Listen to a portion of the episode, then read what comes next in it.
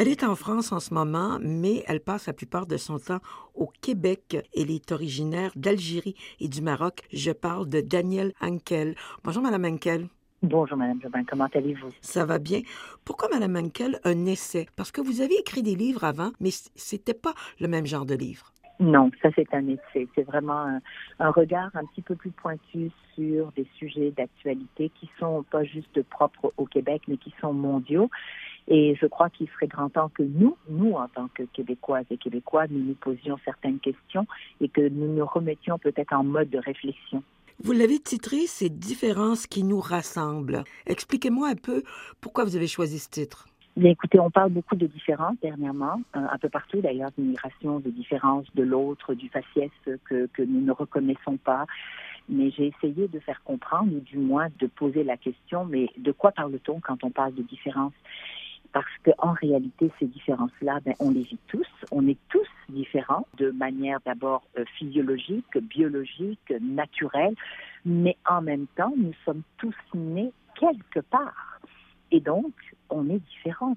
On a été élevé différemment, on a une culture différente, on vient d'une génération différente et on a un genre différent. Donc, tout est différent autour de nous. Alors, comment se fait-il que nous essayons aujourd'hui de définir la différence par rapport à l'autre. On est différent. Vous parlez beaucoup dans votre livre de l'importance de la famille.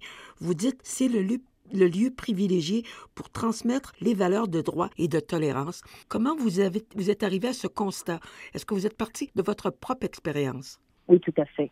Je suis partie de ma propre expérience et je suis partie quand même de l'expérience et de la réalité de plusieurs peuples, de différentes régions où la famille est omniprésente, les parents jouent encore un rôle extrêmement euh, présent, d'éducation, parce qu'on parle d'éducation et non d'enseignement, mais c'est une éducation sur des valeurs, du savoir-être et non pas du savoir-faire. Donc c'est à la maison que tout petit un enfant se formate. On formate son esprit, euh, il observe, il gobe, c'est une éponge euh, à tous les niveaux sur nos actions, nos façons de parler, nos façons de, de voir, de regarder le monde, l'angoisse que l'on transmet aussi à nos enfants en très bas âge, on s'en rend quelquefois même pas compte. On parle de sujets qui sont euh, porteurs, même si l'enfant ne comprend pas dans sa globalité, il ressent, il est dans le ressenti. Alors, je dis souvent, je sais que la famille aujourd'hui a changé un peu, un peu pas mal, euh, au niveau de son essence même. Alors, les familles recomposées pour multiples raisons, et donc il n'y a aucun jugement. Je suis moi-même une famille recomposée, j'ai divorcé. Mais c'est comment j'ai essayé de transmettre des valeurs qui sont importantes pour permettre à mes enfants de vaquer, de voguer, de survivre, de vivre dans une société qui euh, requiert aujourd'hui une adaptabilité constante et rapide. Donc, comment je regarde le monde et comment je réagis avec mes émotions, avec mes valeurs, qu'est-ce qui est important pour moi. C'est pas ce que j'apprends à l'école seulement, c'est la place de l'autre, le respect, l'écoute, l'empathie, la compassion, le partage. Voilà.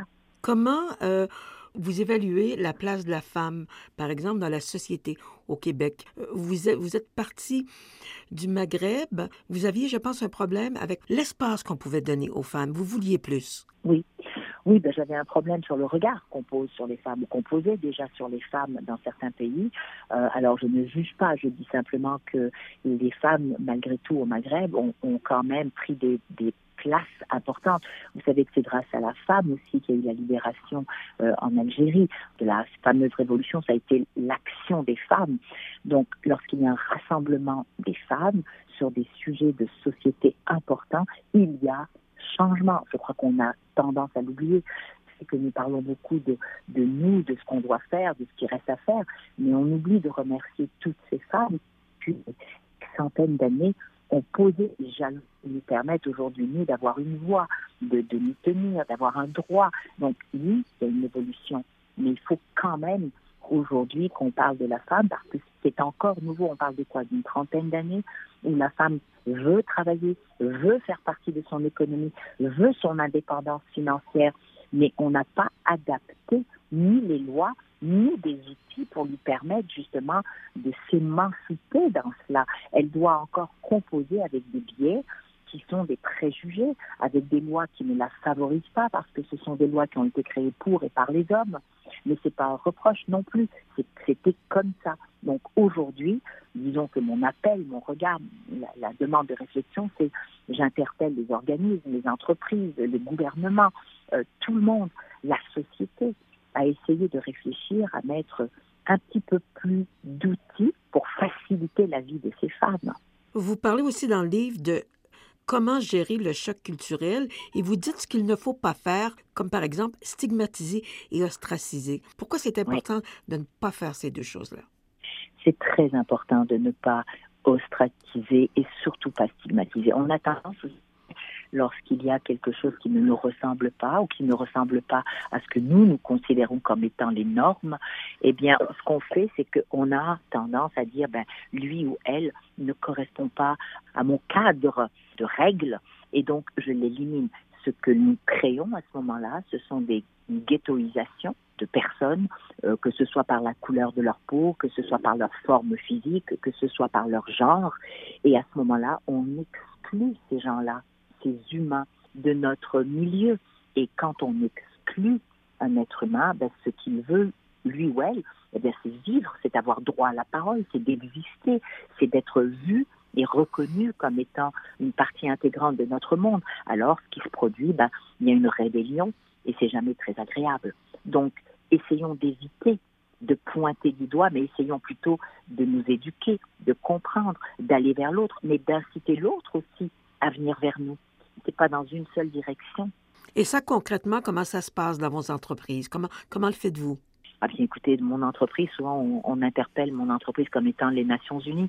J'ai de tout, de tous les genres, de toutes les religions, de toutes les cultures. Alors j'ai des Québécois, j'ai des Français, j'ai des Arméniens, j'ai des Russes, j'ai des Polonais, euh, j'ai des Africains, j'ai des Nord-Africains, j'ai de tout.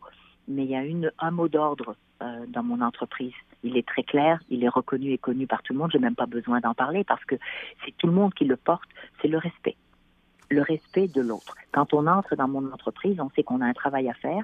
On va le faire en collaboration, en collectivité, parce qu'on rame dans la même direction. Et à partir du moment où il est, euh, c'est la fin de la journée, ben, les gens peuvent reprendre leur bagage, que ce soit leur bagage personnel ou culturel ou professionnel, mais c'est après 18 heures que tu fais ce que tu veux, mais dans l'enceinte même, les autres sont comme nous tous. On est tous pareils, on va tous dans la même direction, on veut tous la même chose, c'est réussir. Daniel Henkel, merci beaucoup. Merci à vous, c'est un plaisir, vraiment. Et joyeuses fêtes. Merci.